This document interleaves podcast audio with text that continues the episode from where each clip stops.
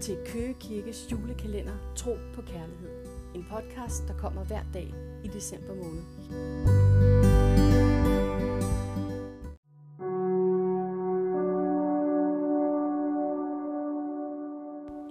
Den 14. december.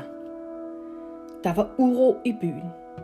Den fine og fromme Anna Bartskær, som mange mennesker så op til, havde anklaget Johanne for at være en heks. Man havde afhørt Johanne hele natten, og nu sad hun til offentlig skue i byens gabestok.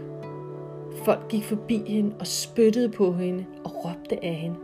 For i din klamme heks, må du rådne op i helvede, hvor du hører til.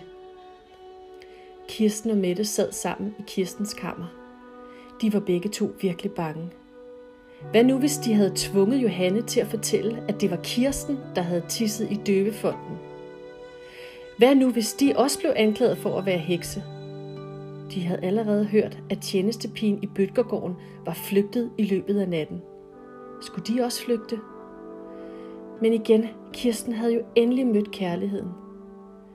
Og hvis ikke hun kunne leve med Gregers, så kunne det være lige meget.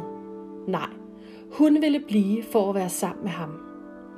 Sammen lagde Kirsten og Mette sig på knæ og bad til, at de ikke ville blive anklaget.